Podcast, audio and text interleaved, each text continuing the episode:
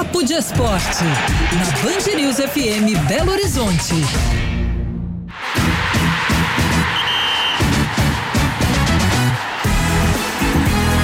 Papo de Esporte na saideira do Band News Minas, segunda edição. Conosco já está André Salles. Tudo bem, André? Tudo ótimo. Boa tarde para você, Bruno, para Gabi e para todos os nossos ouvintes. Bom, hoje a gente teve uma informação trazida até pelo Everton Guimarães nos donos da bola é, sobre possíveis saídas do Galo, né, o, o André, numa tentativa aí de enxugar a folha salarial. Quais são esses nomes? O que, que você tem de informação para É, na verdade, o que aconteceu é que o Atlético se reuniu com influenciadores, né? Esse termo hoje. Que beleza, hein? Tá na moda, tá na moda. Mas pessoas influentes aí na nas redes sociais, na imprensa.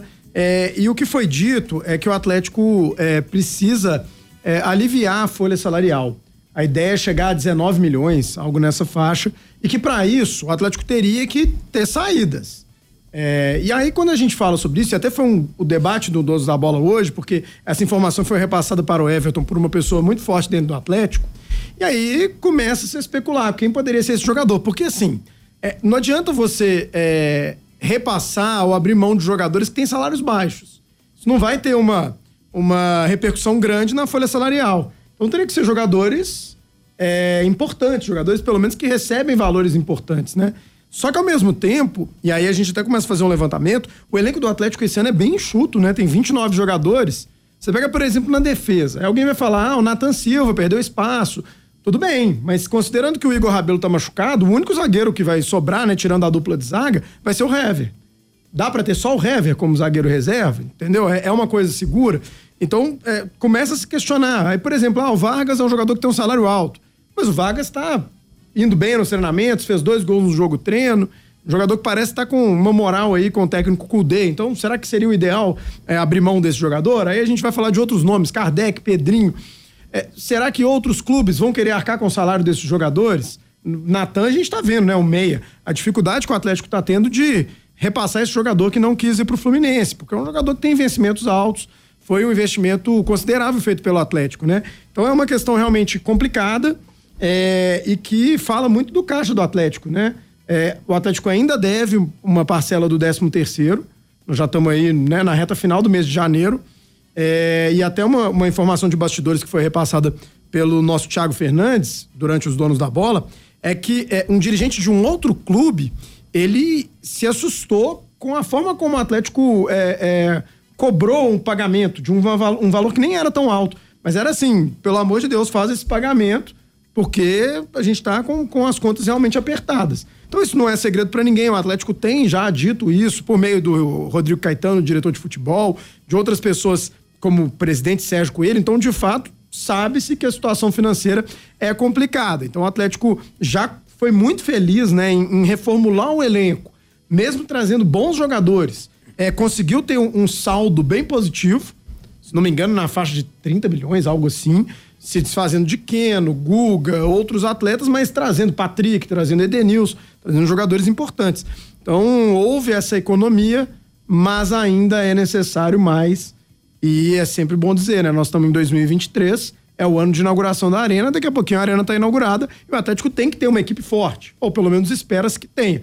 Então, esse reajuste tem que ser feito com muito cuidado, claro, para garantir as contas, mas para manter um time forte que possa brigar por títulos. E aí, Gabi, o André trouxe muito bem, né? O elenco uhum, ele não é tão sim. extenso assim, tem poucos jogadores, 29 jogadores, se a gente for pensar é uma quantidade boa, né, de atletas que você tem que ter ali em qualidade para entrar em campo.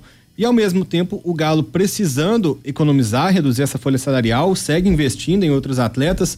É, essa conta tá fechando para você, Gabi? O que, que, você acha? Pois é, eu acho que esses pontos são muito importantes em relação a essa saúde financeira do Atlético. A gente sabe que tem problemas, a gente falou muito sobre isso também naquela é, negociação para a venda do Diamond Mall, que acabou vendendo apenas uma parte das ações, aquele negócio que deu errado, justamente por essa necessidade de recursos do Atlético para lidar com essas questões. E aí a gente tem no, alguns nomes interessantes que estão sendo especulados, então, para sair do Atlético devido a esses altos salários também, mas eu acho que é isso que o André colocou, né? Vem esse alerta. O elenco do Atlético não é um elenco grande e o time tem competições importantes para esse ano. Inclusive, um dos nomes que teria sido especulado para uma possível saída é do Dodô, mas a gente pensa que o Arana tá machucado e deve voltar só em maio, por exemplo. E o Atlético não teria um outro lateral esquerdo, tem ali o Rubens que pode fazer a função também, mas enfim, seria uma situação complicada. Então, quando a gente pega esses nomes, são nomes importantes para esse elenco do Atlético, para compor esse elenco para essa temporada de 2023. Então, eu acho que a situação do Atlético tem ligado um alerta por tudo que a gente tem visto no noticiário, pelas falas do Rodrigo Caetano, do presidente, por essas informações que circulam.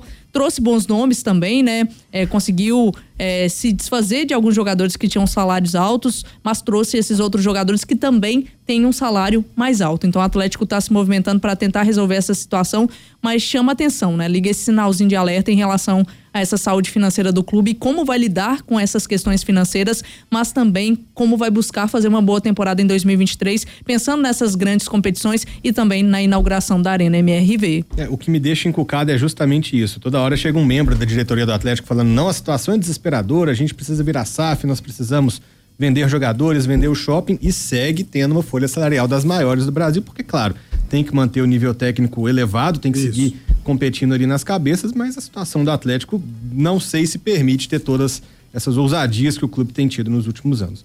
Amanhã, então, a gente volta a discutir os assuntos do futebol mineiro. Valeu, André. Combinado, amanhã é pré-rodada, hein? Então já vem aquele palpite. Hum. vamos falar, eu errei muito na semana passada, hein? Então eu tô, dei uma fiada. Semana, amanhã Melhorar o desempenho? Amanhã eu prometo. Ah, eu lembrei, oh. eu lembrei da resultado. Eu lembrei de Gabriele Álvares falando que o América ia tropeçar, o América só ganhou de 4 a 0. É, mas alguém Mas eu acertei ela acertou. Um, depois, amanhã a gente faz o balanço aí. É. Mas a Gabi acertou, eu, eu não lembro. Acho que placar eu não acertei nenhum. amanhã a gente discute isso aí. Valeu, André. Valeu!